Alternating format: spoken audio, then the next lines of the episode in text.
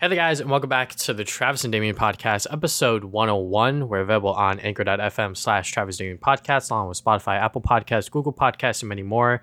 Today, we're going to be talking about Kanye West. Now I'm joking.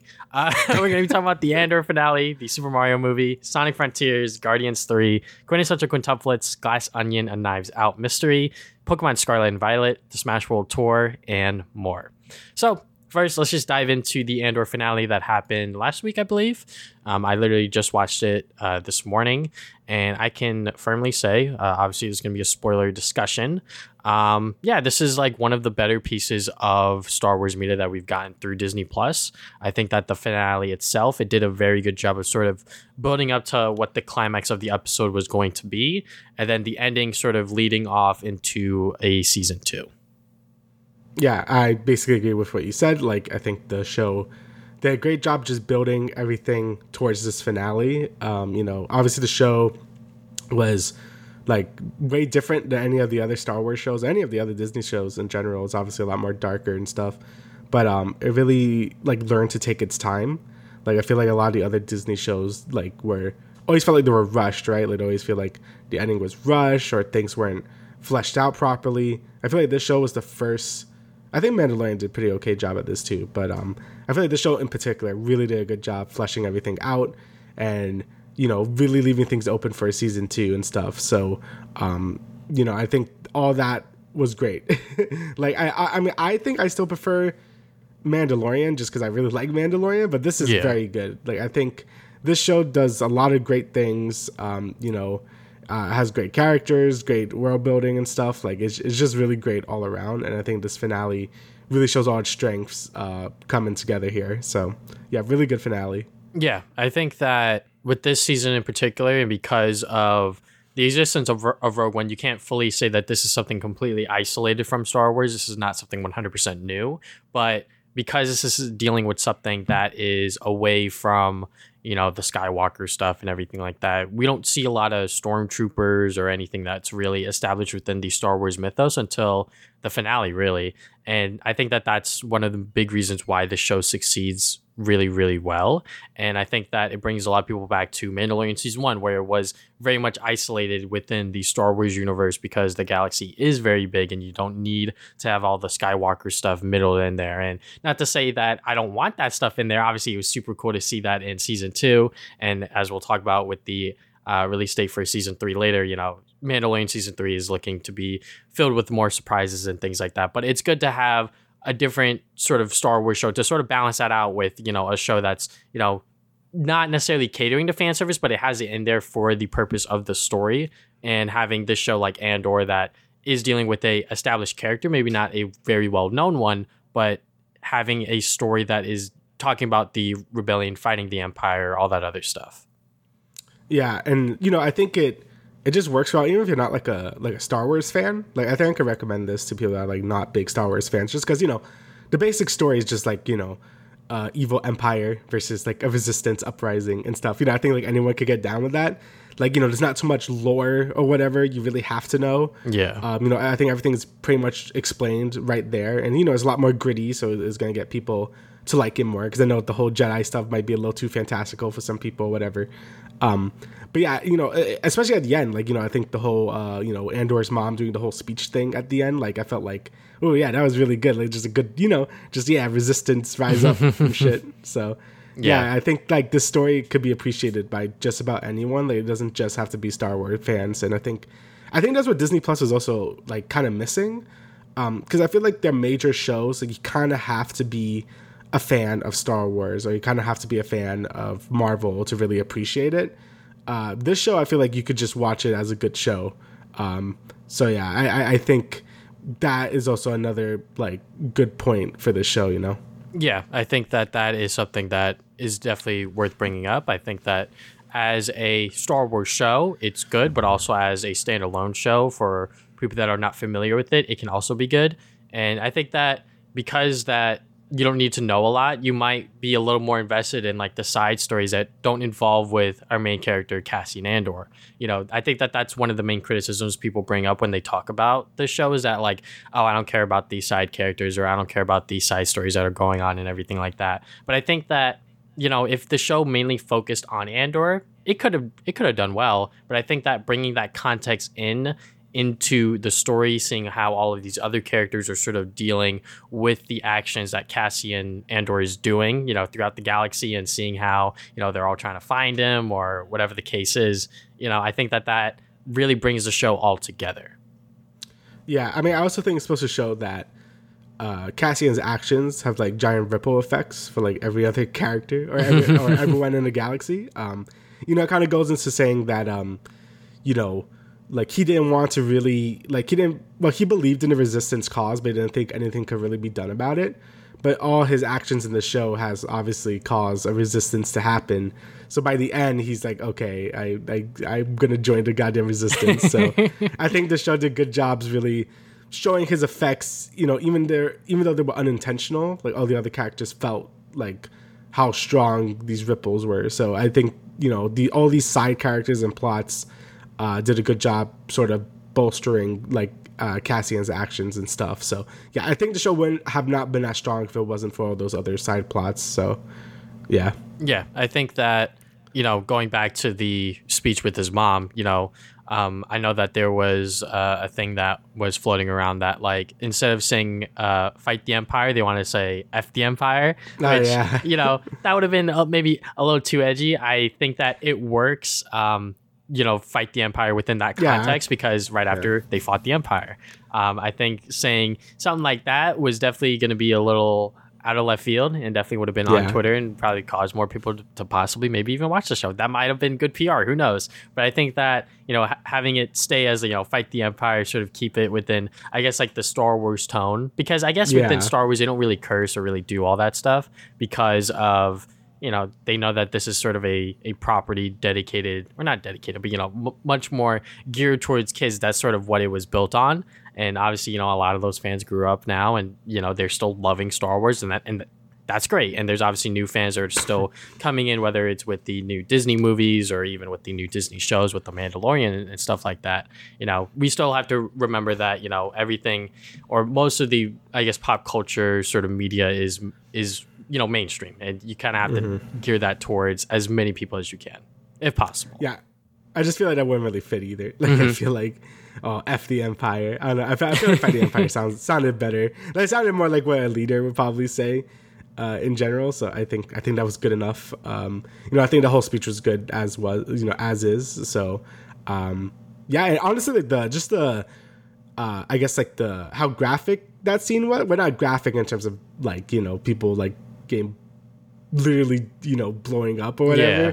But I guess in terms of like how like realistic it is of like more mob sort of like riot scenes or whatever. Like I don't know, I thought it, it handled that very well. So um yeah, like just that whole finale was just really good. Um you know, and like I said, you know, it leaves a lot open. Well, not open, but it leaves a lot for season two, which is good as well. Like not everything was obviously resolved here, because which is good, because you know, I'm like, oh, okay, yeah, we're obviously gonna get more into season two. So yeah it leaves something to look forward to which uh, you know hopefully that is sometime soon hopefully within the next year because right now there's no current uh, airing disney plus show weekly. So you know me and david Yeah. are gonna have to be sitting around twiddling our thumbs with the disney plus app. But yeah uh, overall i think that andor is a very very good show. Um, obviously if you're listening to us you know what the spoilers are. But you know obviously if you have friends in your life or family members that you know think would like this show of any of any capacity, you know, show them the first three episodes. Hopefully, they'll be able to get invested in. If not, they don't have to watch the rest because the first three episodes are p- pretty self-contained. yeah, I, I would say yeah, if you do watch the show, like you should watch the first three episodes like together, like before like passing judgment, because you know, I think the show is pretty slow, but like again, like I said in the previous podcast, you know, every like three episode increment has like a really big event that happens. And you know, I think it, it builds up to it very well. So I, I'll say at least give it up to episode three, and if you still don't like it, then don't watch it. But um, I, I definitely think the game, the, the game, the show rewards you for really like keeping up with everything and all that. So yeah, it's, it's a very rewarding show. I really enjoyed it, um, and I'm looking forward to. it. I never thought you know they would get me to care this much about Andor from Rogue One, but here we are. So All right, so we will move on from there. Let's get into the general news, the first part of it, anyways. So first, we're gonna talk about the Super Mario Brothers movie trailer two. They sort of just dropped this on us. I believe it released on my birthday, right, November thirtieth, if I'm right. Uh, yeah. Uh, no, I believe so. November 29th. Anyways, uh, so yeah, we have another trailer for the Mario movie, and it looks good. I think that just from the vibe that this trailer was giving off with the jokes and sort of like uh, Mario going through the levels, sort of like a fish out of water experience. I guess like his first time going through, you know, uh, I, I almost said Green Hill. Uh, you know. The first Mushroom levels Kingdom? of, you know, Mushroom Kingdom, all that stuff, you know. Mushroom Kingdom. yeah, it was definitely a lot of fun just seeing him. Uh, I guess like within these more goofier moments that I guess Illumination are, are a lot more well known for, and I'm glad that they're able to sort of sprinkle that in while you know abiding to whatever Nintendo's guidelines are for this movie. So yeah, I mean like I'm looking forward to it. Obviously, the cast and sort of like the voice acting is still a controversial topic with Chris Pratt being the main lead, and I in my opinion, everyone else is kind of delivering on their roles. I don't think we've heard Seth Rogen as Donkey Kong yet. We saw him, No, not you know, Yeah. uh, he does look pretty cool. But you know, overall, I am definitely looking forward to this movie. At at best, it is going to be a or sort of my expectation is is that it'll be a enjoyable movie, but at best, it'll be like a very very good movie that I can sort of say say it is just as good as the Sonic movie, if not better. But I'm you know sort of holding my breath on that one. So honestly, I, I didn't expect the tone to be more of like a, I guess more of an adventure movie. Like Yeah. it's a lot more epic than I thought it was gonna be. um, so that was kind of cool. Um, yeah, like you said, I think all the voice casts are really good, except you know, like Chris Pratt isn't bad. He just feels kind of bland, and and that's about it. Like you know. All his signature lines are just like whatever, like his "Let's go." I know he's like whispering it or whatever, but the "Wahoo" is a little weak. But um, you know, I, I, I you know, I, I, we're gonna get used to it. You know, like Yeah. we're just gonna get used to it. And I think everyone else is good. Like Charlie Day as Luigi, I think is great. I mean, I kind of have a bias against that because I love Always Sunny in Philadelphia, and I, I think Charlie as Luigi just kind of makes sense. You know, obviously Jack Black as uh, Bowser is great as well. Peach is good. Um, so yeah, I, and visually, I think the movie looks great. Like you know, I think all the the visuals are great. All the character designs look very true to their game format. Obviously, a little bit different, but you know, I think Illumination actually did a great job animating this movie because all the other movies are very like you know whatever like minions and whatever. You know, it's, they're nothing like crazy looking, but this movie actually is like very very pretty. Um, and yeah, I, I'm just kind of looking forward to see what they have. You know, there's a lot of references. Obviously, there's like Yeah. Mario Kart, Rainbow Road. You know, there's a there's a bunch of things going on. So um, yeah, overall, I I have hope. I hope it's gonna be good. Uh, you know, I think I definitely think you know the main takeaway is gonna be that Mario is the weakest part of the movie. But Yeah. besides that, I think the movie might be pretty good. I think that the fact that they are tapping into so many references and so many sort of like, I guess, things that Mario has done, you know, obviously they are doing the plumber aspect, the Mario Kart stuff. I think that that was a pretty good surprise because I feel like for most people these days, when they think about Mario, they might think about Mario Kart because that's sort of like the go-to sort of like normie Mario game people play. In my Yeah. opinion, maybe maybe I'm a little ignorant to that, but I feel like more people play Mario Kart than like Mario Odyssey, for example. You know, kind of thing. Oh thing yeah, oh yeah. because Mario Kart is you know very easy. You just pick up and play, and you know you race a car and see what happens. Um, but yeah, you know I am very much uh, looking forward to how this movie does. It looks like that they're using pretty much anything and everything within the Mario IP uh, to its uh, disposal. Obviously, that one shot of the Yoshis running around uh, was pretty cool. You know, seeing all of those different colored Yoshis. That that uh, flower pit of the fire flowers was pretty cool as well. So it's gonna be neat to see how these how the different aspects of Mario's universe interact within this movie because obviously, you know, we'll see how the mushroom works if there are even any mushrooms for them to use to I guess like sort of get bigger or whatever. So Yeah, it's gonna be interesting to see if like if this actually becomes like a an MCU, like you know what I mean? like like Peter says, yo, there's a whole galaxy out there. Like, what the fuck are you insinuating? so, you know, I don't know if they're gonna do like obviously they're gonna do more Mario stuff, but I don't know Yeah. if it's gonna break into the greater Nintendo thing, like the Smash movie that everyone wants or whatever. Like I don't know if that's ever gonna happen, probably not. But um you know, like you know, if, if, if there's an ending credit scene is like fucking Link is there, like I feel like why? like I don't know, but it's gonna be interesting to see what happens here. Uh, you know, Yeah. video game movies have definitely come a long way. Um, you know, I think you know Sonic definitely helped a lot. So if Mario is good too, then yeah, that's that's great for just this whole genre of video game movies, I guess, or uh, movies, I guess. yeah. Alrighty, so I, well, speaking of Sonic, um, we got a, like a surprise thing that came out of nowhere. Uh, Sonic Frontiers is going to be getting DLC next year, and it's going to be free. This is all free, um, and they released a roadmap. And obviously, you know, there's some lighter stuff like a jukebox, a photo mode, uh, new challenge modes, whatever.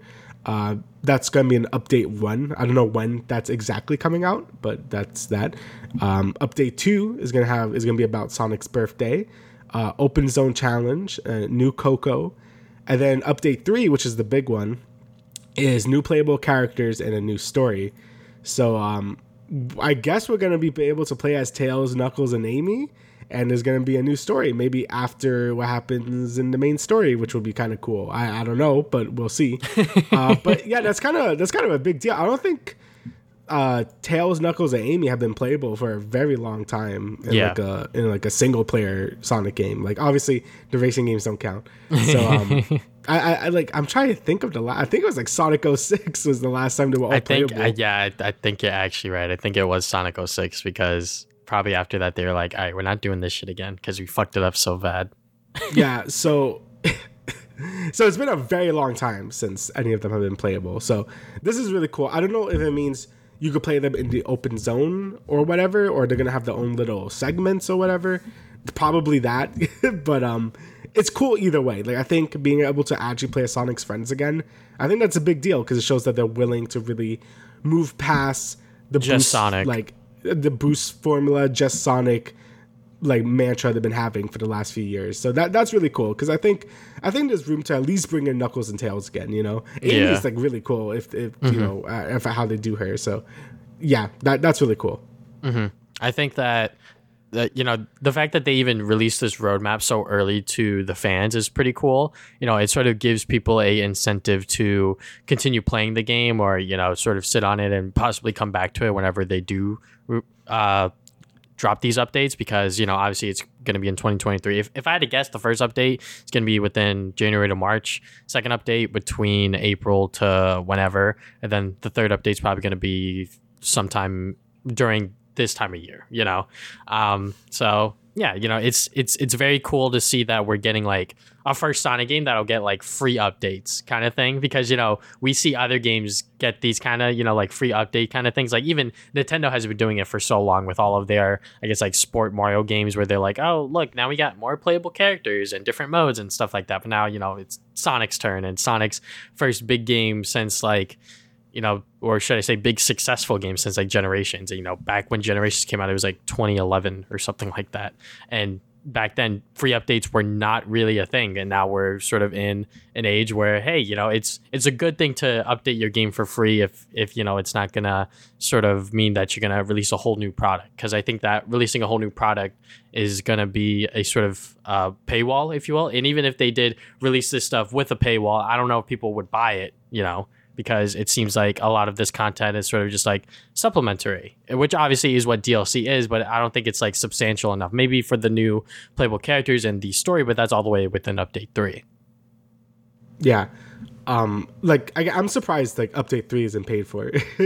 like the first two, I'm like, yeah, th- those could be free. That that's whatever. But the last one being like free as well, that that that's pretty big. Um, especially because you know um, Sonic doesn't really get a whole lot of DLC. Like in general, Yeah. like it's usually like very like like he has like Casino Night or whatever. Like you know, no one really cares. So um, having like this amount of DLC for free is, is really cool.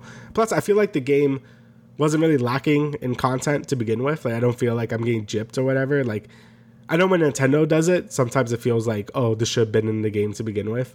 Uh, with Sonic Frontiers, I, I I didn't really feel that way. I felt like everything was in the game.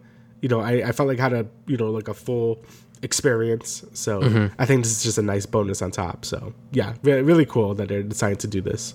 Yeah, when it comes to Sonic DLC, the last thing I could really think of, I guess like episode Shadow and like Sonic Forces, but even Yeah, then, it was like an hour, not Yeah. even an hour. It was like five minutes. it's pretty much the length time of Sonic Forces. But Yeah. yeah, you know, it, it's pretty much them reskinning Sonic with Shadow and adding some excuse me, some you know different features and different you know things to make Shadow different from Sonic. Uh, with this time, you know, it's Tails, Knuckles, and Amy, and all three of them are probably going to play differently from Sonic.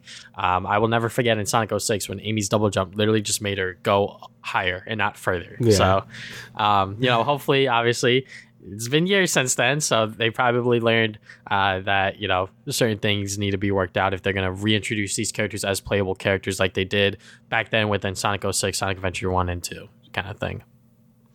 Yeah, hopefully they could figure it out. Yeah, and obviously you finished the game, so you know a, a lot more about the story than I do. But if I had to guess, it's probably just gonna be like an epilogue thing or whatever. Because uh, if Yeah. they're showing this anime girl character, she she she does not die at the end. If if I'm gonna guess, don't tell me if I'm right or wrong, but I, that's just my guessing. right. I will not say anything. Uh, but okay, we will move on from there. We got Guardians of the Galaxy 3 uh, trailer dropped. Uh, I forget which event happened yesterday, Brazilian Comic Con.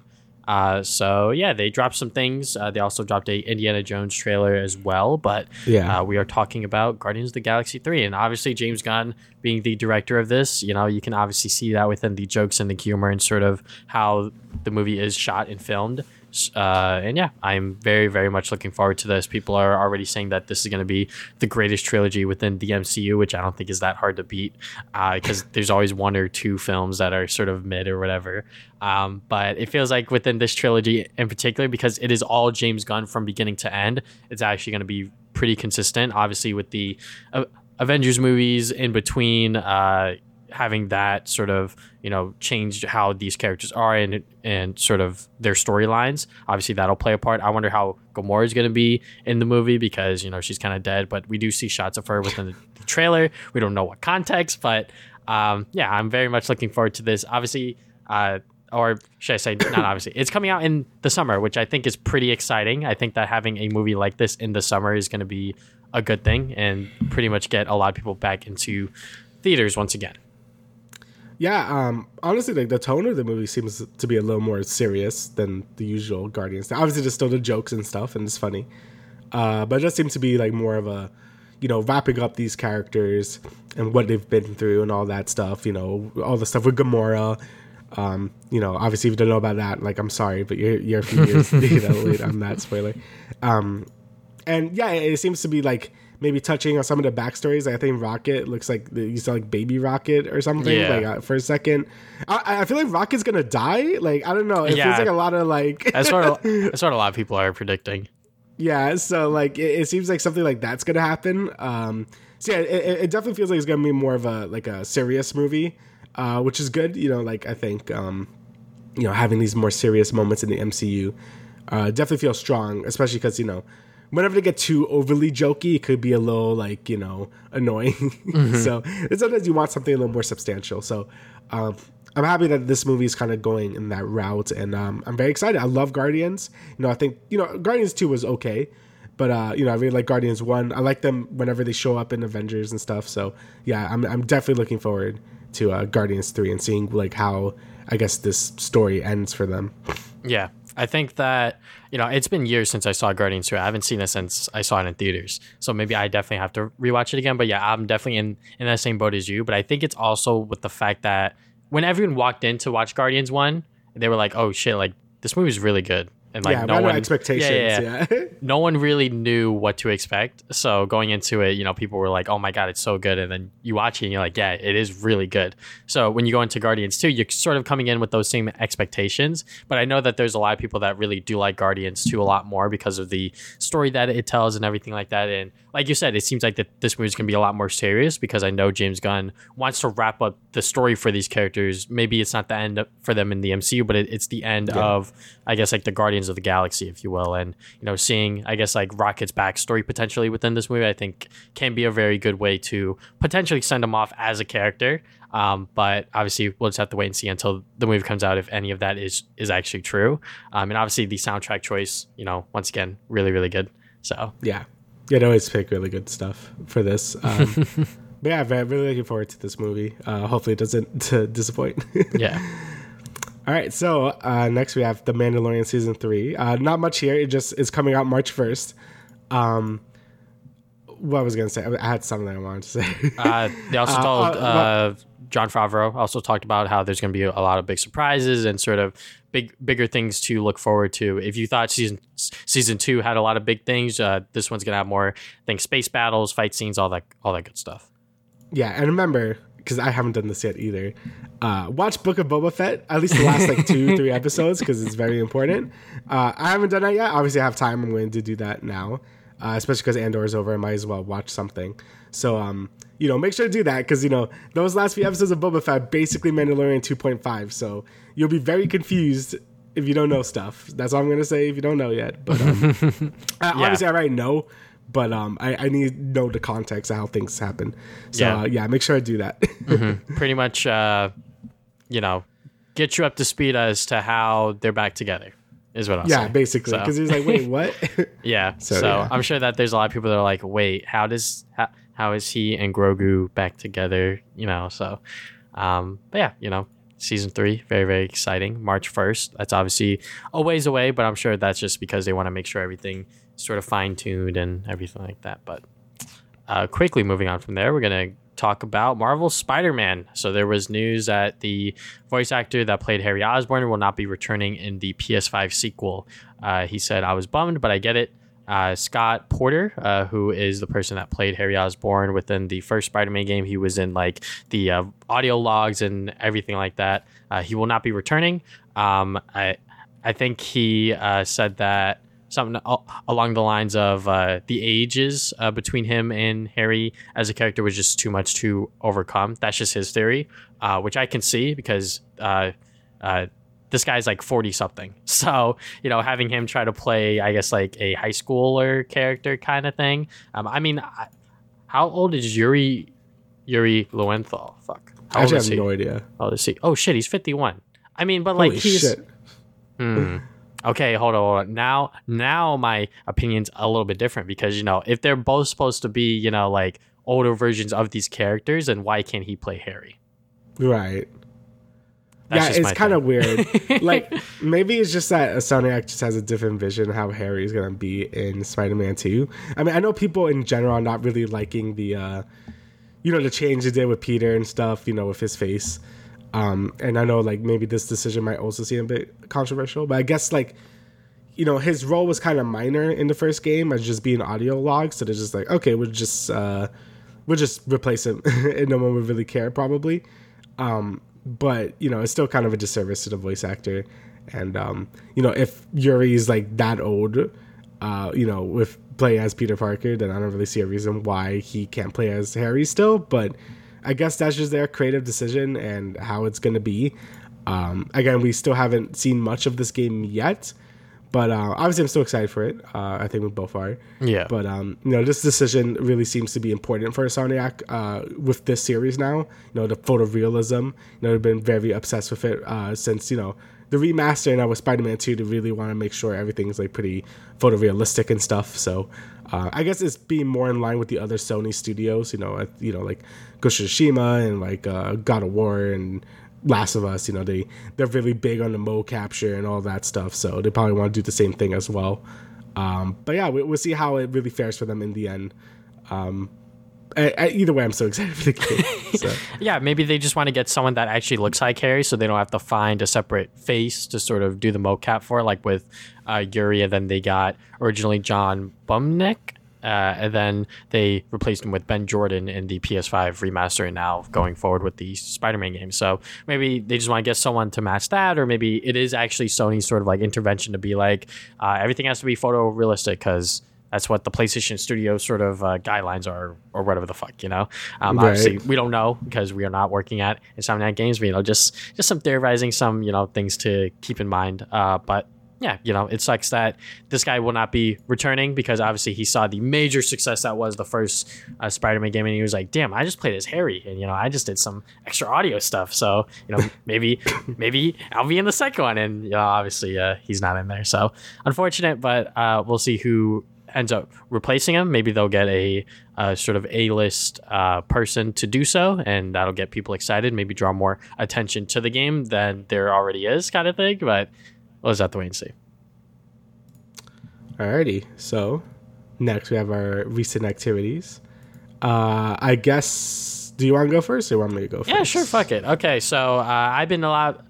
I've been really, really fucking busy with school, so I haven't Yeah. really had time to do anything. I wanted to finish finish Sonic by this time, but I've been working on video projects and things like that. And you guys don't want to hear that, so I'm gonna tell you the one thing that I did. I watched Glass Onion and Knives Out in theaters because it is in theaters before the Netflix release.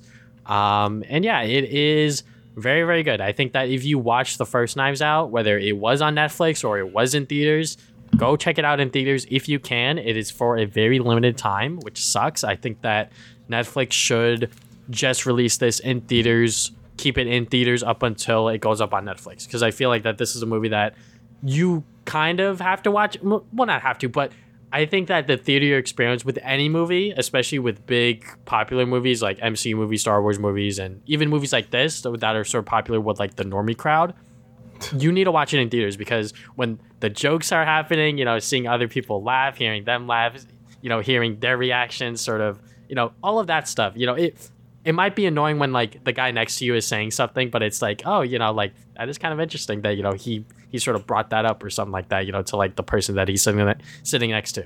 I think that the the theater experience brings a lot of things out within movies, and I think for this one, if I watched it on Netflix, the jokes wouldn't have hit the same, and you know, sort of like what the mystery that was unfolding would have happened. So uh, what this movie does different from the first one is that it, everyone's different. Like the only returning character um, is what's his name, the detective guy. I forget the fucking Yeah. actor's name. Um, let me just find him real quick as I'm talking about the movie. Uh, Daniel Craig. Daniel Craig's character is the only one returning. Everyone else is new. And most of these actors, you might be familiar with them within other works. I'm familiar with Edward Norton because he was the first uh, Hulk. Um, uh, Jessica Henwick, she was in uh, Iron Fist. Um, and yeah, you know, all of all of the actors, actresses do a fantastic job playing their role, playing their character. And yeah, when the mystery does unfold, it is very much similar to how the first Knives Out was. It was like, whoa, what the fuck just happened, kind of thing. And once Yeah. that sort of happens, it just it just keeps on going, keeps on going. So yeah, um, I think that Rian Johnson is a fantastic director, fantastic uh, sort of creative person, obviously, because Knives Out is sort of like his baby now, and I think that with with this sequel, he did a good job at sort of keeping up with that standard. You know, obviously, like with the first movie, like no one was really expecting it to be as good as it was, but sort of like what we were talking about with Guardians earlier, it's like okay, yeah, no one was really expecting this to be amazing, and, and now it was amazing. So now the expectations for the sequel is to be even better. And I think that it might not have been better, but I think it is just as good as the first one. Maybe a slight downgrade if you were to look at it within certain angles. But yeah, I think that this is a movie that if you can see in theaters, watch it. Obviously, it is going to be on Netflix. And because Netflix is controlling a lot of how this movie is being distributed, it is not going to be in theaters for a long time. And they're not really being transparent with the box office numbers or or anything like that. So, you know, it is kind of shady for Netflix to do that. Um, I think that, you know, them as, I guess, like a tech company in, in a sense, they don't want to, you know, work with movie theaters. They sort of just want to be on their own streaming service and sort of recoup all of the money there. But if you can make millions and millions of dollars at movie theaters, you know, despite, despite the theaters getting a cut of it, I think that that's a lot more worth it than you getting like a few thousand extra subscribers on Netflix because Netflix has been around for so long, and I feel like people that are subscribed to it are subscribed to it for a reason, and people that aren't, they've either been subscribers or they know what Netflix is. Yeah, um, I mean, I, I really like the first uh, Knives Out. I only watched that like a month ago, so like I'm like, yeah, I'll, I'll, I'll probably watch it. I don't know if I watch it in theaters. Uh, I don't know how long how long it's supposed to be in theaters for. Uh, they're thinking about extending it now, but I think Oh, it's okay. literally for the for the next week or something like that. Yeah, it is. Oh, okay, it is then such a limited time, and I'm like, shit, you know. So then I had to go see it this past week because I'm like, I kind of want to see it in theaters because I think that a movie like this, especially since because it is a mystery, there's gonna be people that watch it on Netflix that are just gonna like skip like the boring parts, quote unquote, and then just get to like whatever, whatever. Right, those people are in psychopaths. Yeah, no, no, they're they're actual like ADHD, like you know, Zoomer kids that can't sit around uh, unless they're like on TikTok or whatever, you know, kind of thing. But yeah, right. You know, when you're in a theater, you kind of have to just soak it all in, let the movie show you the information it wants you to show, and then just you know go go along with it. When it's on Netflix, you can do whatever you want with it. You can fucking skip to the end if you want, but you know, obviously that what's the point of that? right. Um, no, I mean I'll probably end up watching it on Netflix, but yeah, I, I really enjoyed the first one a lot. So, um, yeah, sucks that Netflix kind of sucks, but Yeah, they're being they're being kind of weird with the movie, but that's enough of that. Alrighty, so uh, yeah, I've also been kind of busy. I also got like sick, uh, so I, haven't really done too too much. But you know, when I was over over there, I watched Quint- Quintessential Quintuplets and Rent a Girlfriend season two. Well, both season twos, and um, yeah, Quintuplets is again really good. You know, it's um, you know, it, it does a good job being wholesome, but still having like a lot of drama and stuff. But like, not like in a in like a mean spirited way. Like obviously all the girls are like in a competition to, the, to get the guy. but like you know they're all doing it in a, in a way that they don't want to hurt each other. Like but they still want the guy.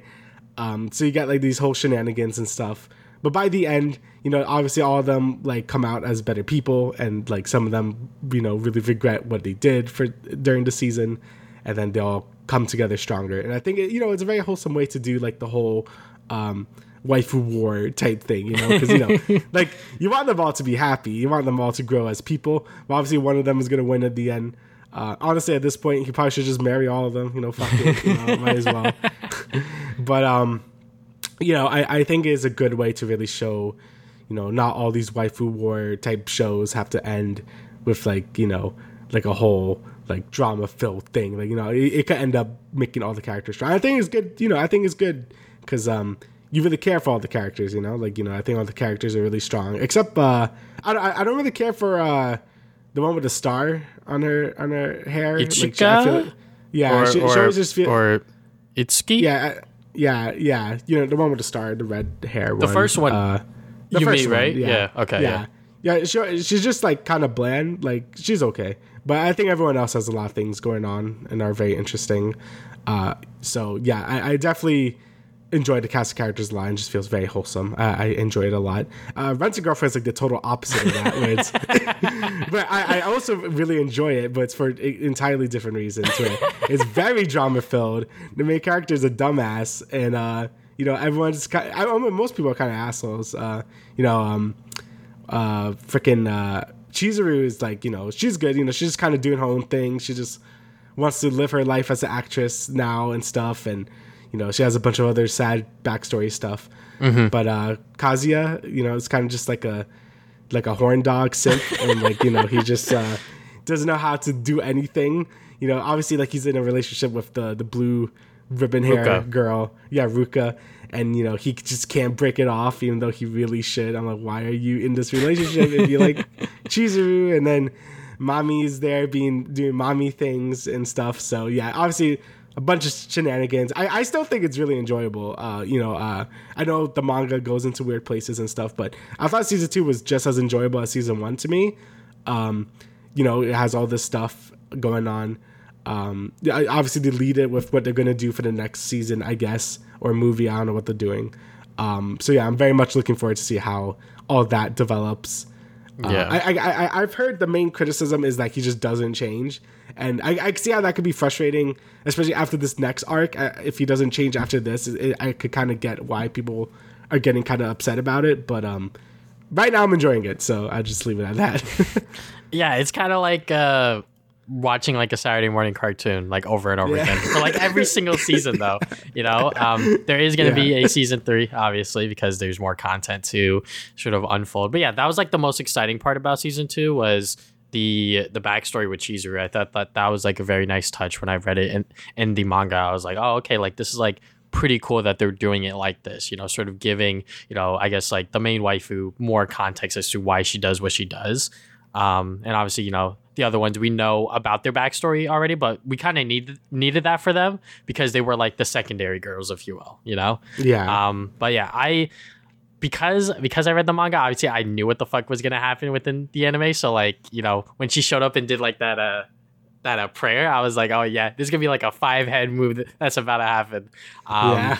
but yeah, going back to quintessential quintuplets, I'm actually gonna watch the movie tonight, which I'm very very excited about because I've known about the ending for a few months now because I did read the manga a while back. So being able to actually see what they do with the movie, I don't know if they changed anything because obviously like there's five different sisters that they could choose from in the in this movie they could just like fucking you know like whatever we'll just give the fans what they want because Yeah. the ending was a little controversial because they picked uh, one of the girls that was not a fan favorite quote unquote um, but you know i'm i'm interested to see on how they handle the movie whether it's just going to be a straight up adaptation which i wouldn't mind.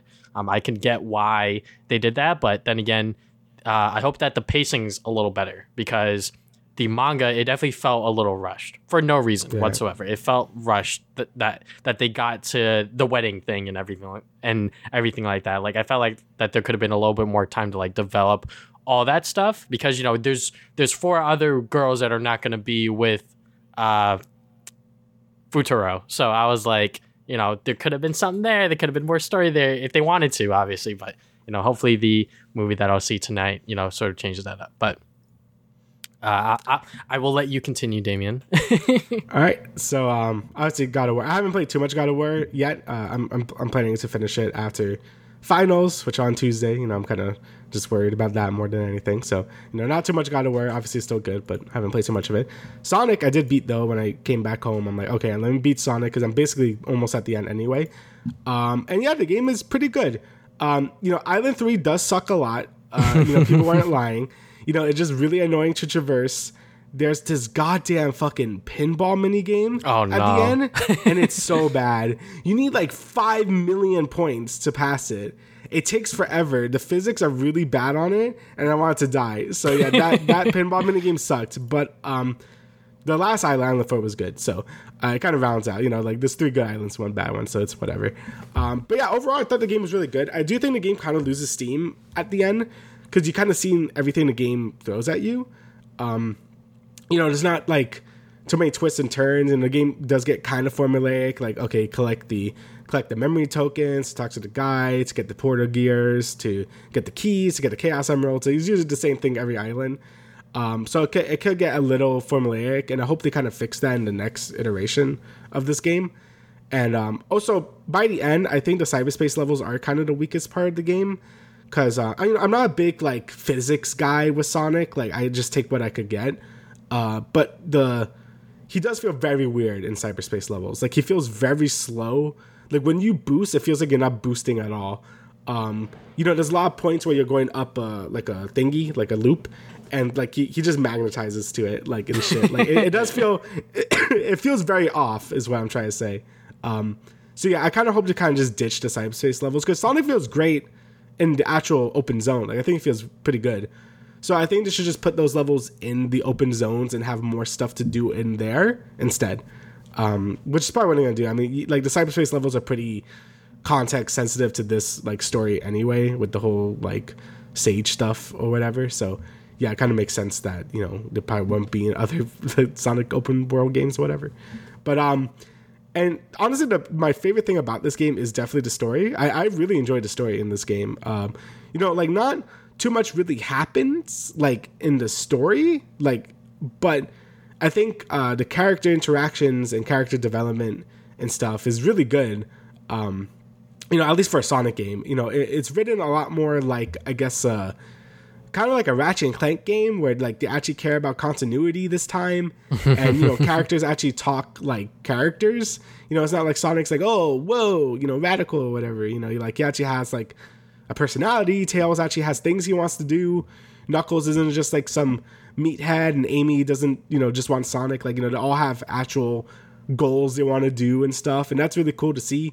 Uh, I thought Sage was really good. You know, I know we made fun of her because she looks pretty out of place, but she is a very good villain. Not even a villain. Like you'll see when you play it. You know, you, you, you see what I mean. but yeah, she she is very good. Eggman was great as well. Like I think all the characters were very good in this game, and I just really like how the game like rewards longtime players. You know, you know, uh, especially from the early 3D games for really keeping up with all the games. Like they reference almost everything. Then they reference fucking like Dark Gaia. They reference like Sonic Colors. They reference like uh, the ARK. Like they reference everything in this fucking game, and it's really cool. Um, you know, it, it could seem a bit much at times. Like you know, kind of feels like Family Guys. I remember that time when we went to the ARK and shit, but. But like, like I do genuinely think it, it came from a place of sincerity and like they really like, hey, thanks for playing all these games and stuff, and we're gonna you know, moving forward, we're really gonna respect the continuity this time around. So, uh, I really appreciate that. So uh, yeah, I thought the game was really good. Um, obviously, issues with you know some of the you know it could feel a bit repetitive and it's pretty janky, but as a first time go around, uh, I thought it was pretty good. So all right, well. Uh, oh yeah, and then, and Pokemon. then Pokemon. so Pokemon, uh, you know, I actually did play a bit of this because uh, I was very interested because you know it's been a huge trash fire over the last few week or I guess week. Um, and yeah, I, I, played you know a good like five hours of it, and um, honestly, like I want to say, oh, this game is bad or whatever. And let me just say, like the game runs like shit. Like this game runs really bad. Like the performance is not a joke. Like like it does perform pretty bad. There's glitches everywhere. But the gameplay is still goddamn good. I'm like, God damn it, why do I like this? So, um, I basically have the same enjoyment as it did with Legends Arceus, where yeah, you could run around. It's a big open world. You could capture Pokemon out in the field. Uh, it's just everything you would actually want in an open world Pokemon game. You could tackle objective any way you want. You could do gyms. You could fight the the team star bases anywhere you want. You could do some other objectives. You know, you don't have to follow the main road. You know, you could do whatever you want whenever you want, and it's really cool. Um, but you know, the main you know sinking point of this game is the performance. Like the game just runs not great at all. Like it, I feel like it could barely reach 30 FPS a lot of the time. Um, the game bugs out a lot. Um, like the game clips a lot. Like whenever you send out a Pokemon and you're fighting, like you can see the floor a little bit, like underneath it. Um, you know, character models glitch and stuff. I haven't got too many extreme glitches to be fair. You know, I haven't gone like the Awuga eyes or whatever like you've been seeing on Twitter.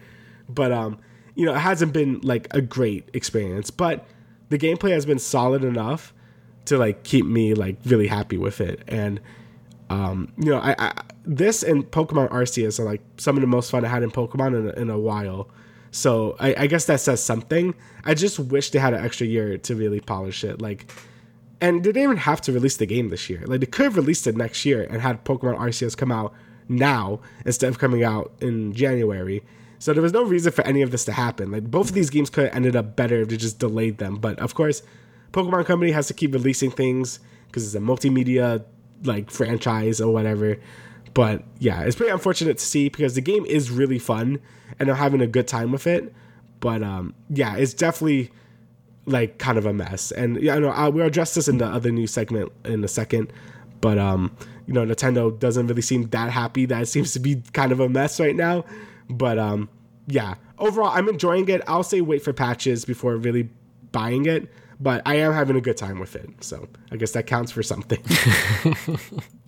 All right, so we will move on to the second part of our news. So first, big header: uh, the feds are likely to challenge Microsoft's 69 billion Activision takeover. So yeah, yeah uh, obviously this seemed pretty huge, pretty massive news when it was first announced that Microsoft bought Activision, and you know because we are you know, keeping up with the story, we obviously know what's been going on with Activision Blizzard. So at first we were like, oh, you know, like this could be like a good thing. They could, you know, turn around Activision Blizzard and sort of, you know, create, you know, a good work environment for this company in particular.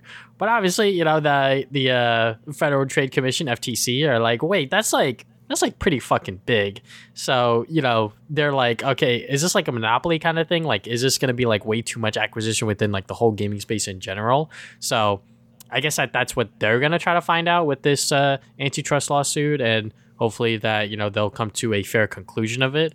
Uh, whether or not uh, Microsoft gets Activision Blizzard or not, I really don't care. I'm gonna be honest. You know, obviously it, it when it first came out, it was a good thing because it's like, oh, okay, you know, like Activision Blizzard, you know, they have all of these good games, all of these good IPs, you know, beloved franchises. You know, they mentioned Call of Duty and uh, Candy Crush, but obviously Overwatch is one of the, one of the IPs that me and you have been playing frequently recently. So I think that you know, like having that move be made by Microsoft, especially because I think Microsoft within the gaming space have been very friendly with everyone. You know, they want to work with everyone. They want to make games like that's that is their goal. They want to make games for everyone and, and anyone. They want to you know sort of be cordial with all of the industry giants and them acquiring Activision Blizzard. I guess no one's gonna bat an eye at that, but I guess now that the FTC is trying to look at it as a objective standpoint and be like, okay, well, is this actually like a very good thing for them to do, or is this them just having too much of the market at this point?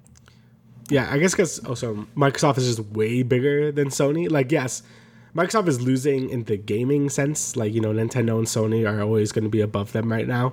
But in terms of like everything else, Microsoft is huge. You know, like they obviously they make like they have Windows. You know, like they're they're, they're a huge company.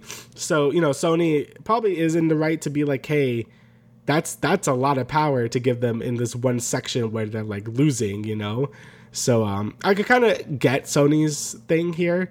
I still feel they are kind of salty about it, but um, Yeah. it's mostly just about Call of Duty. Like when you read this, they really don't give a shit about anything else. It's, it really is just about Call of Duty. Like the rights for Call of Duty and like where it could be and like what consoles it could be in is the main point that Sony keeps bringing up. And I think that's probably they're gonna f- probably find some middle ground with the whole Call of Duty situation. I mean, Microsoft in like has been giving them like plans, like oh, we could give you Call of Duty still, or like you know you could still have rights like for exclusive content or whatever. Like like Microsoft definitely like is trying to work with Sony, but Sony just doesn't want it to happen in general. So um, you know, I, I guess we're gonna have to see how this all plays out. But um, it definitely seems like Call of Duty is the big sticking point. Like if they could agree with something with this series, then this deal will probably go through because it seems like they don't really care that much about uh, anything else besides Call of Duty. So yeah, Yeah, I mean, it just seems like that Sony just doesn't trust Microsoft, uh, which you know, I guess as your competitor, you're not supposed to trust them. So Yeah. in the grand scheme of things, I guess it's okay. But at the same time, it's like you know, um, you know, what does Microsoft have to gain other than to lose fans of Call of Duty that are on PlayStation, kind of thing? You think that people are gonna fucking all of a sudden buy Xbox Series S's because Call of Duty's on there? Maybe there might be some people that will do that because they love Call of Duty that much. But I feel like for the vast majority of people, in my opinion, anyways, aren't gonna do that. I feel like Call of Duty as a franchise isn't as big as it was back in like 2010 2012 kind of thing you know with modern warfare 2 modern warfare 3 i feel like that those are like the call of duties that people fondly remember of. And obviously we now have a new modern warfare 2 but obviously the, the numbers of the franchise have not been since its peak all the way back then you know? When they were charging Right. like $25 for like fucking map packs and shit or whatever you know? Like outrageous prices that they were able to get away with. And they were able to release those map packs on day one buggy as shit not working properly. But people didn't care. You know, fans didn't care because the fans were teenagers and young kids like myself that were like, ah, fuck it, you know, like whatever, because everyone's playing Call of Duty and I want to play Call of Duty. So this is what we're doing. yeah, I, I think it's mostly because Sony doesn't really have a big multiplayer thing on their on their console. Like obviously now they're expanding to work on that, you know, with the Last of Us factions and stuff. But um they don't have anything right now. like all they have is Call of Duty to really sell PS Plus in terms of the online, you know, uh, accessibility stuff. So I think that's why they really are worried about it because that's like a big thing for them. And I mean, smart Sony is now kind of focusing on the own multiplayer stuff, so they don't have to be so reliant on Call of Duty for that. But you know, uh, until they can figure that out, they're probably gonna still be panicking about the whole this whole situation. So Yeah. I mean, it's like, you know, back in the day, Microsoft had, you know, a lot of exclusivity rights with Call of Duty, like with the map packs and stuff like that. And then um, I think uh, recently PlayStation had the sort of like esports stuff with, you know, all of the players are going to be playing on PlayStation consoles, on PlayStation controllers, and everything like that. And I think it's still like that. So, you know, it's been this back and forth with uh, Microsoft and Sony with Call of Duty for years now. So I think that this is sort of possibly the, the tipping point, and hopefully, you know, whatever the FTC sort of conclude within this antitrust lawsuit, you know, we'll we'll see what happens because this is like a pretty big thing to sort of bring up. Alrighty, so next is obviously more Pokemon news. Uh, I'm going to talk about both of these.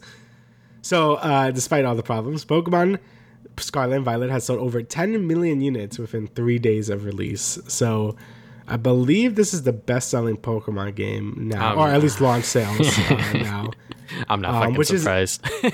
which is insane. So, like right now, uh, the uh, lifetime sales of Pokemon Diamond and Pearl were uh, 14.92 million, and this is obviously already 10 million. Um, the lifetime sales of Pokemon Let's Go Pikachu and Eevee, which were the other Switch uh, Pokemon games, uh, sold 14.8 million. Uh, so yeah, obviously this game is selling a lot of copies. Um, obviously the hype of a new Pokemon game is always going to be, you know, going to get a lot of people to buy it. But it's also, I guess, the move to open world, and you know, people are really excited for that. I mean, myself included. And I think you know, the game is super fun, but this goes kind of with our next part of the story. Like I, I was saying, the game is very broken. Like the game is very clearly not ready to come out. It was very clearly rushed out for the holidays and stuff. And you know, Game Freak has never been like a great developer in terms of technical stuff. So um, now we actually see uh, that the game's getting an update for yesterday, actually, uh, December 1st. It got an update. But as a true Nintendo fashion, they don't really like say anything. It's just like, oh, we we fixed various stuff, and then that's it. Like they don't really give specifics on what they fixed. Um, but here they say we take the feedback from players seriously and we'll continue to work on improvements on the game. And I don't think they've ever really said that about any other first party game they've like released. So I think they're pretty aware that this game is like kind of a broken mess right now. Um, and I really hope that you know Game Freak and Nintendo really like step it up in terms of like post patch updates and stuff to really make this game like actually work. Because you know, there's one thing for the game to look ugly. Like Arceus was an ugly game, but at least it worked and ran fine. Like you know, there was nothing really wrong with it besides it looking ugly. Uh, same thing with Sword and Shield. You know, it was also like not a great looking game, but it worked. This game, it's ugly and it doesn't work. So I'm like, okay, but we can't have both. So um, yeah, so hopefully they're, they're able to fix all the actual awful bugs and that'd be fine. I, I really don't expect performance to get any better. Like I really don't. Like I think the game's just gonna kind of run kind of bad forever. But um, if they could at least fix all the big bugs and stuff, that that's okay, honestly. So yeah, like I said before, um, don't buy the game just yet. Wait, you know, probably wait until next year until everything's sorted out. Uh, if they don't do announce another one. Yeah, if they announce another one. Um, but we'll see what happens next. Uh, you know, obviously the, the game made a big stink when it first came out, and Nintendo is obviously aware. So hopefully things get sorted out. yeah, I mean, like I'm always the proponent of like voting with your wallet kind of thing. So uh-huh. you know, I haven't bought a Pokemon game in years, not because of like the performance issues and shit like that. But because X and Y was so bad that I, I just I just didn't want to play anymore. I'm I'm, I'm, yeah. I'm, gonna be honest. So I was like, I fucking whatever. And then when Legends Arceus came out, I was in school and I was like, I'm definitely not gonna fucking finish this shit. So you know, obviously, mm-hmm. I bought God of War and Sonic with the intention of now playing it because now school's over, and you know now it came it came out at a I guess like perfect time kind of thing. Um, so with this game in particular, I'm like well, shit, it sold millions of copies again, huh, guys? You know, all of you fucking Twitter warriors out here. Oh my god, Pokemon Scarlet and Violet looks so fucking bad, and then you roll up to GameStop day one and buy both versions. like, what's up? What's up, bro? Like, yeah. you just spent like hundred thirty dollars on two broken ass games. Like, and you're gonna play them and have fun with them, which is fine. You know, there's nothing wrong with admitting that, hey, like I'm having fun with this game. It might not be that great. You know, I said the same shit with Gotham Knights. You know, like that game, I know what it is. It's a fucking buggy mess. It feels clanky, it feels janky and shit like that. But I don't care. I'm having fun running around as Red Hood shooting people and shit like that. I'm having fun. You know, so you know, it's just the thing with the Pokemon community where they just like complain a lot and then they don't vote with their wallet kind of thing. You know, like right. obviously if the next Gotham Knight game comes out and it's just as buggy and shit and shit, I'm not gonna buy it. You know, I obviously bought this one because you know our friend Louis bought it, and I was like, well, shit. If, if he bought it, I'm gonna buy it because I want to play with him, kind of thing. Um, right. But with this game in particular, you know, Pokemon has been going through this Switch cycle so many times where it's like it runs poorly, but hey, it's a lot of fun and yeah. here we are again. And I guess Nintendo has finally, I guess, like made a statement about it because for the longest time they haven't said shit. They're like, yo, Game Freak, like, what are y'all doing? And they're like, yo, yo, yo, Nintendo, we got it, brother, we got it. Don't worry about it. And it, here they are. They're like, I guys, come on, come on, you think, can't. yeah, I think this side because it's like actually broken. Like, like I said, Arceus and Sword and Shield were kind of just ugly. Like this game actually just doesn't work. So like that that's probably why they're like they're being a little more pushy to Game Freak to be like, okay, actually fix this, please. So yeah, yeah, kind of, kind of a mess. uh, yeah, I just I just can't you know believe that Nintendo made a statement on their Twitter to even be like, "All right, guys, little I know I know y'all just gave us millions of dollars over Pokemon Scarlet and Valley, but we're gonna fix it. We're gonna fix it. I swear. So I promise. yeah. So hopefully, you know, future Pokemon games aren't as buggy at launch, and they're able to actually, you know, polish them and fix them because, like you said, they probably rush it out for the holiday release, which is understandable. But at the same time, you know, they're probably like, we don't fucking release it now. We're gonna we're gonna miss out on millions of dollars of people who wouldn't have bought it anyways because of the holidays and stuff like that. But you know, Yeah. I feel like you know if there's obviously ample enough stuff that you need to fix, just just fucking don't release it. You know. Um, but you know that's just the whole thing with like delays and like losing momentum and everything like that. So they probably had this hard date, and then they're like, "All right, guys, whatever we can get done on this date, fuck it, just ship it." You know? Again, it's because Pokemon is a multimedia franchise. Like Yes. it's not just the games; it's the cards, it's the anime, it's the movies. You know, there's so much in this corporation of Pokemon that like the games are just a small thing of it now. Like the games are basically just meant to like push the new Pokemon at this Yeah. point, so they could so they would make the new cards and shit.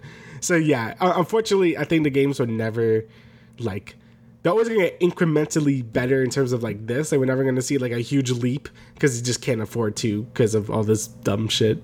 but you know, it's whatever. It is what it is. So um, Yeah. maybe I'll buy Scarlet and Violet.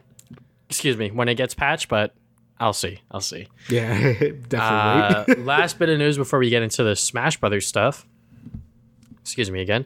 Uh, we got PlayStation banned shovelware and Easy Platinum games on their store. So um, I don't browse the PlayStation store often, but when I did, I definitely did see a lot of these cheap and really dumb, you know, games. Like if you went, if you browse from like new releases, it'd just be like a bunch of just like random ass shovelware games, sort of like what Steam does or maybe still does yeah, or whatever. Steam is awful. Yeah, Yeah, so it looked like that on Sony as well, and I was like, "What the hell is this shit?" So I guess now they're not doing that anymore. They're like, "All right, guys, now we're gonna like, I guess like curate our games a little more. You know, I you know shadow ban or delist games that look like from developers that are just trying to make a cheap buck because people want the platinum trophies or whatever the fuck." Um, so yeah, I think that this is a good step in the right direction. You know, uh, to those that were just ripping off of those uh, phone games or whatever, it looks like you're you're gonna have to find a new hustle. You know, I, I think it's good. Um, honestly, I hope this sets a precedent for Steam and for Nintendo too. Like the Oh, eShop yeah. is full of so much garbage. Like, like if you look at the new releases, like you see like a bunch of really low effort games, a bunch of like hentai games too, like just on the eShop for no reason. Like Steam is really bad with it too, and Steam has been called out for it before, and they just didn't do anything about it. I don't think they did anything about it because I see so I see so much garbage on Steam. Um, so yeah, hopefully this kind of pushes other um, digital storefronts to really like curate the stores better. Um, I feel like Nintendo really should be the one doing it as well because you know there's a lot of kids on the eShop. I feel like if you see like big titty milf game, it's just like okay, well, why is that even here? So um, obviously, like if they want to sell it, that's fine. Just like you know, maybe have a different filter or something for it. Um, but yeah, there's just so much low effort, cash grabby shovelware games that uh, really have no place like on these digital storefronts. So I'm happy Sony seems to at least be sort of pushing that away from the PlayStation Store. And you know, easy platinums also like you know whatever like you know. I mean, I like getting platinums for like my own satisfaction. So, but if people just want a big platinum count, like whatever. But you know, it's good if they don't want to like devalue the the coolness of a platinum, I guess. but um, but yeah, uh, I think this is great for any storefront, and hopefully the other you know Steam, Xbox, and Nintendo also kind of keep this in mind as well. yeah. But yeah, you want to get into the Smash yeah, stuff? okay. So now we're getting into our fucking big ass story because it sort of just blew up uh, over the, the I guess this past week or whatever. Um, so yeah, uh, so Smash World Tour versus Nintendo versus Plan- Panda Global is what I'm calling it. So uh, first piece of the news is that the Smash World Tour has come out and was straight up like, all right, guys. Uh, the rest of this year and next year events are just canceled. Uh, we cannot do the Smash World Tour anymore because Nintendo has shut them down uh, because they don't have a official license with it. They sort of gave everyone a big backstory on this Medium article, which I implore everyone to go and read this official statement that they released because it is well crafted and, it, and, it, and it, it does have a lot of details from their side of the story, which I think I should emphasize. Like, there's always two sides of the story, but in this case, there's like three because of Panda Global's involvement with with Nintendo, which we'll get into just a little bit. So they preface that they had a strong relationship with Nintendo prior to this cancellation. And when the Panda Cup was announced, which was the first like official like Smash Brothers like tournament circuit thing, officially licensed with Nintendo, Nintendo was like, this is not exclusive. Like, we want to continue working with you. And that's when they first thought that they were going to get shut down. So they were like, okay, like, this is. This is it. We're fucking done so. But it turns out that Nintendo really did want to work with them. But I guess I guess the back and forth between them just didn't end up being favorable for them, and Nintendo just shut them down. And this is just a quote from uh, just just a small piece of the article quote nintendo expects us to only operate with a commercial license and that we would not be granted one for the upcoming champions or any activities in 2023 end quote so yeah you know it does seem a little weird that you know now for so so so many years there have been big big big smash tournaments even the one ludwig just did there was no like official licensing or anything like that but it is 100% within nintendo's rights to shut stuff down like this, but most companies and most developers don't do that. Which from uh, Maximilian Dood's video, which I don't really watch him that much, but I watched his video on this because he's very knowledgeable within the fighting game scene. You know, um, I think he worked at Capcom at one point, and before the Capcom Cup was even a thing, it was like, okay, we're not going to touch any of these tournaments because the moment we touch them or like fuck around with them, people are going to get mad and people are, are yeah. going to get upset. So obviously, Nintendo has been doing this for years, and this is when I guess like the Panda CEO and sort of like the Panda Panda Cup come into play, where it's like there's like theories going around that like Panda has people inside of Nintendo that they're like closely working with, and like uh, the CE the CEO of Panda, which they never directly call out in the Medium article, Dr. Alan. Uh, he, has been like I guess like messing around with the Smash World Tour, sort of trying to get literally just Panda Cup, that's it. Like no Smash World Tour or anything or yeah. anything like that. Like he wants everything when it comes to Smash tournaments, um, which is a little weird and a little strange, especially since because this community was really built on literally everyone's efforts and sort of everyone trying to do their own you know smash tournament smash event whatever it is and sort of having you know big players top players whatever fly out come to their events and sort of have you know the community enjoy the game for what it is you know because smash brothers it might not be a competitive game first but that's what it is for a lot of people. You know people do play smash competitively for a living for a hobby for whatever it is. And the fact that you know panda what it seems like you know mainly dr alan because none of the uh, players or the staff knew about i guess like this activity of panda that was just like we're trying to get exclusive rights exclusive broadcast rights too for like all of this like smash brothers tournament stuff which is like crazy and insane. So, um, yeah, after just explaining all that, Damian, what what do you think? yeah, so yeah, I read the whole Medium article, and yeah, it definitely seems like both Nintendo and Panda are obviously kind of buttholes, um, to put it lightly. So Panda, you know, is mostly just the CEO, right? Like he's, yeah. Well, I guess that's just Panda in general. But I don't know obviously this is just one side of the story. Like you know, like you know, anything could change. You know, the whole Bayonetta situation really made me aware of that. um, but from the information we've been given, you know, it seems like the CEO has been kind of being an asshole. You know, just being like, okay, let's like he wants to basically have like the monopoly of you know smash tournaments for some reason even though nintendo was like yeah this is not an exclusive thing like you know th- there could be multiple circuits at once so it doesn't just have to be the panda cup or whatever but um, nintendo themselves said that but this guy's just like, no, I, I want it to just be me.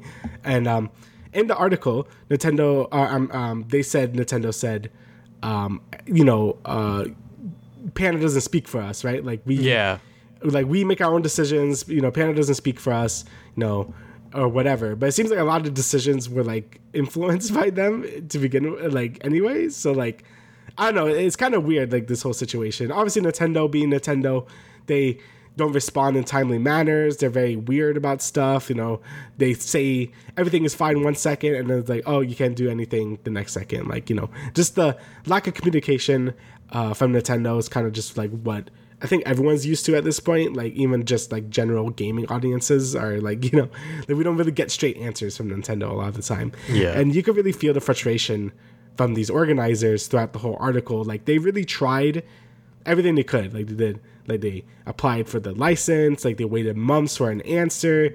You know, they they didn't get anything from them, and then you know they got canceled like last minute because Nintendo's like, oh no, you can't do this anymore. So yeah, it, it definitely feels like Panda and Nintendo are both really like to blame here. Like mm-hmm. even if Nintendo wants to say whatever they want to say, it still is like very like all right, well, you know, it, it's hard to give a benefit of doubt to Nintendo when they've already been pretty like hostile to the Smash community throughout yeah. the years. You know what I mean? So. Mm-hmm. Yeah, it, it definitely seems like a Nintendo and Panda blame. Some people are putting more blame on Panda, which I don't, you know, necessarily, uh, I guess like disagree with, if you will. But I don't 100% yeah. agree with it either because obviously, like we said, there's like multiple sides to this story and like the truth will come out eventually. But as of right now, because this is such a developing story, I'm pretty sure by now by next episode we're gonna have another huge ass chunk of stuff yeah. to talk about because they're already going back and forth with Nintendo and uh, Smash World Tour, but um, just to go back on Panda, you know, like not to like discredit anything and everything that they've done for the Smash community because I feel like that they are one of the orgs to really heavily invest into Smash Brothers. You know, they did the whole like dock thing, you know, the the uh, controllers and like everything that they've done for Smash Brothers. You know, that cannot be sort of taken away from them. But what you know, I guess the CEO has been doing behind the scenes, allegedly, you know, it it it's it, it seems really really scummy that you know they've they've had all of these tournaments, you know, under different umbrellas. And now that Nintendo wants to officially get involved, now there's only going to be one sort of circuit and one sort of bracket. I don't think that's going to work for this community in particular because I know that, you know, for example, with Riot Games and League of Legends, obviously this is like a completely different game, but this is something that, I'm a lot more familiar with than with uh, Smash Brothers. So bear with me. But with League of Legends, you know, when League of Legends first came out, Riot Games, you know, they allowed other tournaments and other things like that, you know, facilitate as as they did the LCS and sort of like their own like tournaments, obviously. Uh, and you know, we used to have like the IM championships and everything like that in between like uh, LCS splits, which were kind of exciting. But now we don't have that anymore. You know, it's all like Riot control. There's only LCS, LEC, LCK, whatever. You know, like there's nothing like sort of like ground roots, ground uh, sort of uh, you know like low local level kind of events. Like that just doesn't happen with the Legends anymore. That's like super, super big kind of thing, you know? Because if you're not yeah. within the LCS or within the, the Challenger series within North America, or even within the the um uh, amateur scene, you're not really doing much, you know, to really progress yourself as a player uh, moving forward within league. You know, with with Smash Brothers, you know, you can go to like this tournament, this tournament, this tournament, whenever you want, kind of thing. You know, there wasn't all of this like licensing issues and everything like that, which like you don't need a license to necessarily run a tournament at a local level. Obviously, if you want to have like a big, big, big event, you do run a risk of having the creators of the e game be like, okay, yeah, no, you cannot you know run this thing which obviously nintendo has done in in the past with pushback. Obviously with evo 2013 as like the biggest example that people bring up a lot when they are talking about this. Um but yeah you know it just seems really really weird that the ce that the ceo of panda is getting you know very greedy with this and i'm sure that the fucking deal that was cut with nintendo is like massive and i'm sure yeah. that he doesn't want to fuck it up. But like you know sort of getting more of the pie for himself and not sharing with everyone else is a bit much. Yeah, like I, I just don't really get like why like is it really like that like yeah I mean, you can allow the other circuits like I don't know why he's like being like a weird Disney villain about it. Like oh I'm gonna like freaking like tell people not like oh your thing's gonna get shut down. I'm like, like Jesus Christ dude. Like calm down. I got I, you know I just want to preface that we still don't know everything and you know maybe some things might have been exaggerated or whatever. Fuck it. By the, time, by the time you might be listening to this shit, things might have changed. yeah, things might have changed. So you know, take everything we're saying with a grain of salt. You know, like this was like two days ago, I think, or something. The, all this got announced. So um, you know, things could radically change, and we, we still don't really. I don't think we still really know Panda's side of the story too much yet, right? Yeah, no. Uh, Dr. Alan has not been on Twitter. I don't think Panda has right. released a statement officially either. So yeah, so, you yeah. know, we don't really know much about their side, anyways. Yeah, so I don't want to get too into that, but Nintendo has made it very clear, like their stance on it, because uh, you know, I, I, guess we could go into Nintendo's response yes. if you want. So, um, yeah, they basically said that they, you know, they couldn't come with an agreement with Smash World Tour, Tour for a full circuit in 2023, but they didn't request to cancel or change any of the remaining events for 2022, including the championship event. So Nintendo was basically just like, you know, like, hey, you know, you, you I guess you could have like done it, like, you know, you still could have finished the thing, but you just couldn't like do more in 2023. Yeah. Which, um, I guess it's fair. Like, I- they didn't really. I don't think they said that in the in the Medium article, did they not? Or No, their- because their- I think I think from from their perspective, from Smash World Tour's perspective, it was like this was like a whole thing like shut down. No, you can't do this anymore without a license. So Right. they took that as oh we can't we can't really do this anymore. Which I think um what's it called? Smash World Tour did respond on uh, their Twitter, you know, sort of further further emphasizing that and bringing up a section of this Medium article, being like, well, they did say that we could not do this anymore because we didn't have a license. Right. Um, and also, uh, they also have some more statements here. Um, Nintendo's decision was solely based on our assessment of our proposal submitted by the Smash World Tour and our evaluation of their unlicensed activities. This decision was not influenced by any external party such as Panda Global. So, like I said before, you know, they're saying they weren't really influenced by Panda Global, but a lot of things they're saying is, is I don't know, it's kind of weird. It sounds like they were influenced by Panda Global. But anyway, um, second part is we're open to partnering with uh, other organizations, as I said, and we continue to offer licenses to, for major tournaments outside of the Panda Cup. Panda Global will continue to be a key partner. So, as you see here, they're still saying that Panda Global is still like their key partner. I guess they're like like their um, benchmark of what every other person should be like. I'm, I'm guessing is what they're trying to say here. Yeah, Um, and it's like uh, you know, Smash World Tour responded to both of these responses. Now we're we're we're on the the second one, but for the first one, they were like, yeah, you know, like they were very clear multiple times that if they had considered the implications of canceling the, the championships as well as next year's tour, and they affirmed that they had considered all variables. So you know, obviously at this point, it's sort of like a battle of he said she said kind of thing because like you know, I want to believe Smash World Tour, and I also kind of want to believe Nintendo because I don't think Nintendo is as malicious as they were back in 2013 because that's almost 10 years ago at this point. You know, I feel like that the company has changed a lot, especially with the esports side of things. They've been a little more open with it. Maybe not a lot more open with it, but they are realizing that, you know, esports for Smash Brothers is a viable thing.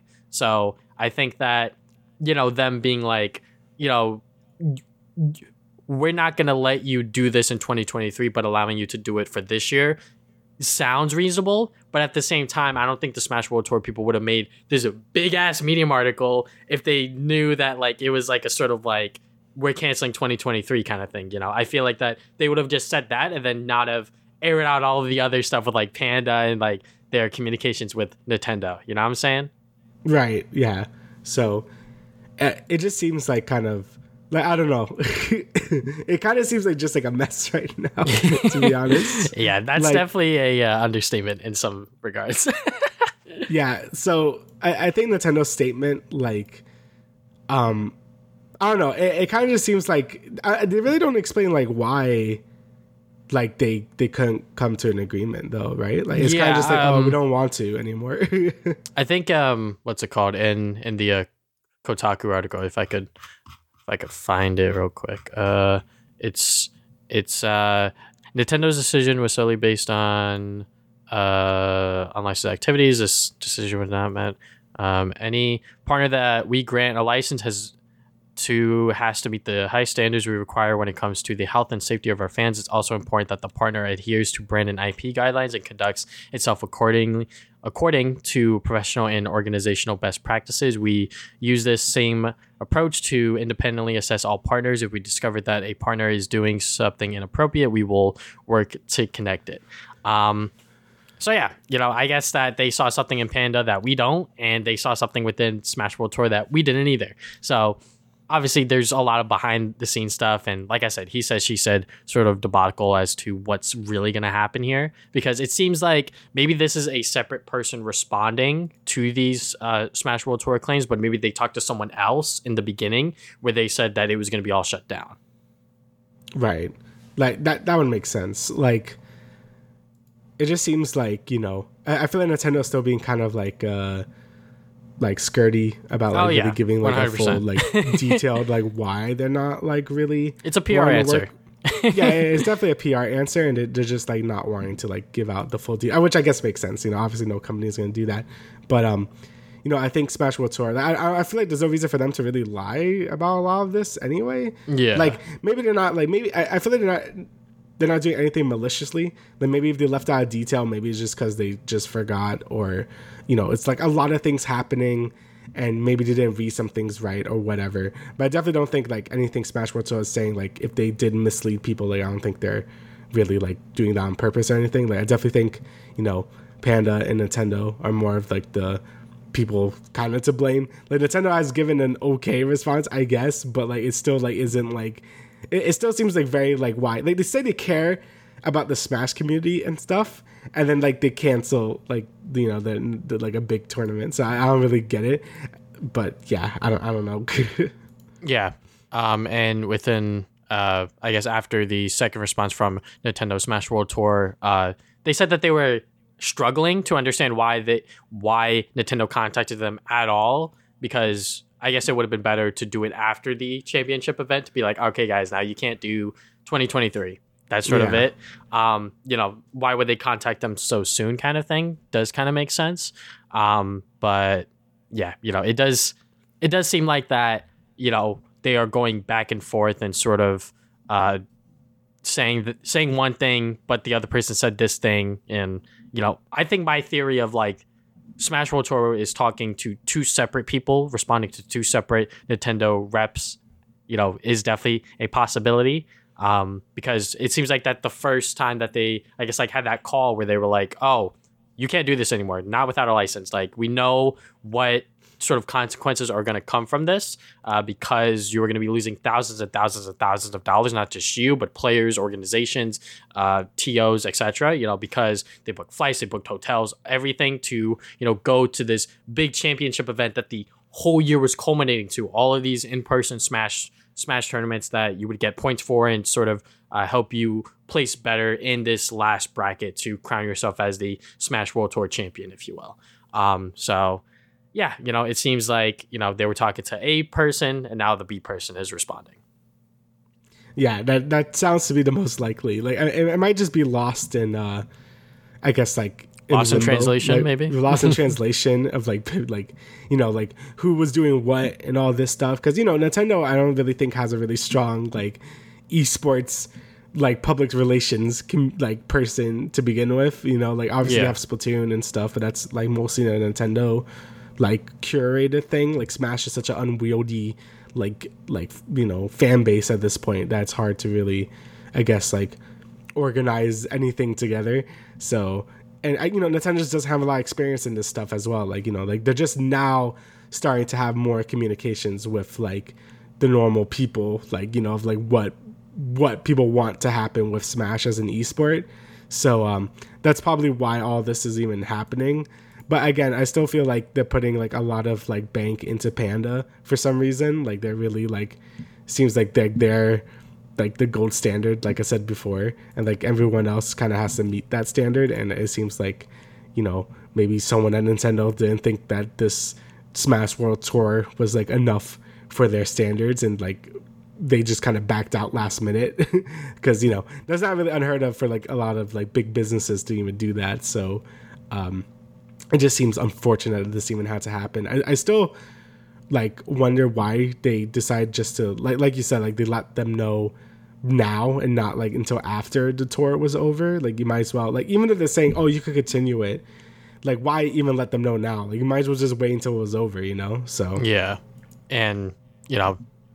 It, it, it's obviously like two very different messages where it's like okay you can do the rest of this year but you can't do next year and another message to be like everything's canceled you know yeah. because that is like a pretty big thing to just cancel the last major event for smash brothers which is everything people have been accruing points for and sort of you know practicing and competing for throughout this entire year especially since because this is the first year where a lot of events were in person once again because of covid sort of you know dying out a little bit. You know, it's not completely over, guys, but you know, it is a lot safer to be in person and sort of interact with people uh, in big events like this. But you know, I don't, I don't know what kind of health and safety guidelines that they sent to Nintendo for them to be like, oh, nope, nope, that's not gonna happen.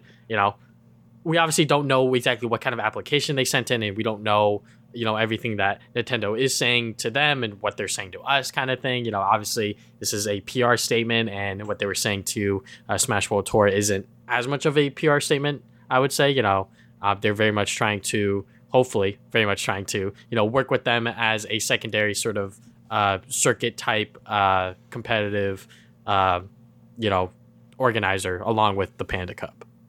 Yeah. So I mean, hopefully all this could get sorted because um, you know I think uh, you know Smash has always been a very like grassrooty type of esport to begin with. So I think like just having it into like one major cup is kind of stupid anyway. I know Nintendo is saying they want multiple, but you know Panda, you know at least from this story seems like they want to shut any of that down. So hopefully they're able to figure this out, and hopefully Nintendo can actually like if the Panda stuff is true, like actually like kind of you know punish Panda base to be like, what the hell was that? So, Yeah. Because, you know, you can't be like, oh, these are a gold standard of people. And then, like, they're doing a bunch of shady stuff just to be on top. So, um, hopefully, all this is resolved. Hopefully, Nintendo, like, kind of uh, could bring back Smash World Tour and, like, just be like, hey, you could do the next one now if you want. so, yeah, like, hopefully, all this gets resolved. But, like, right now, we're still missing, you know, some information. You know, we still need Panda's response. Um, Yeah. Until we could really like say for sure. But mm-hmm. yeah, right now it's not really looking good on Panda or yeah, it's Yeah. mostly just Panda. There's a lot of protesting, you know, thoughts and you know hashtag fuck Nintendo kind of thing. So, um, Right. yeah, you know, um, I know that there's apparently like a contractual obligations people have to meet and actually participate in these Panda Cup events. Which, if that'll happen, I wonder how many of, of those players are actually going to protest and you know just like not play the game and just like Stand ST and back, just yeah. like you know Yeah. not, not give a fuck kind of thing. So, um, it might be a similar situation with that one Splatoon event where uh, they said like uh, Smash for Evo or some shit like that. This was like months and months ago, Damian. I don't know if you can remember this, but this was like you know a a Splatoon tournament, and a lot of the teams named it after like a Smash thing that was going on or whatever. Uh, I don't know if you could remember that, I but can't remember that. Yeah. someone out there is gonna remember that. Hopefully, if they're still listening. But um, yeah, that's pretty much everything I have to say without repeating myself over and over again. But um, yeah, is there anything else you'd like to add, good style?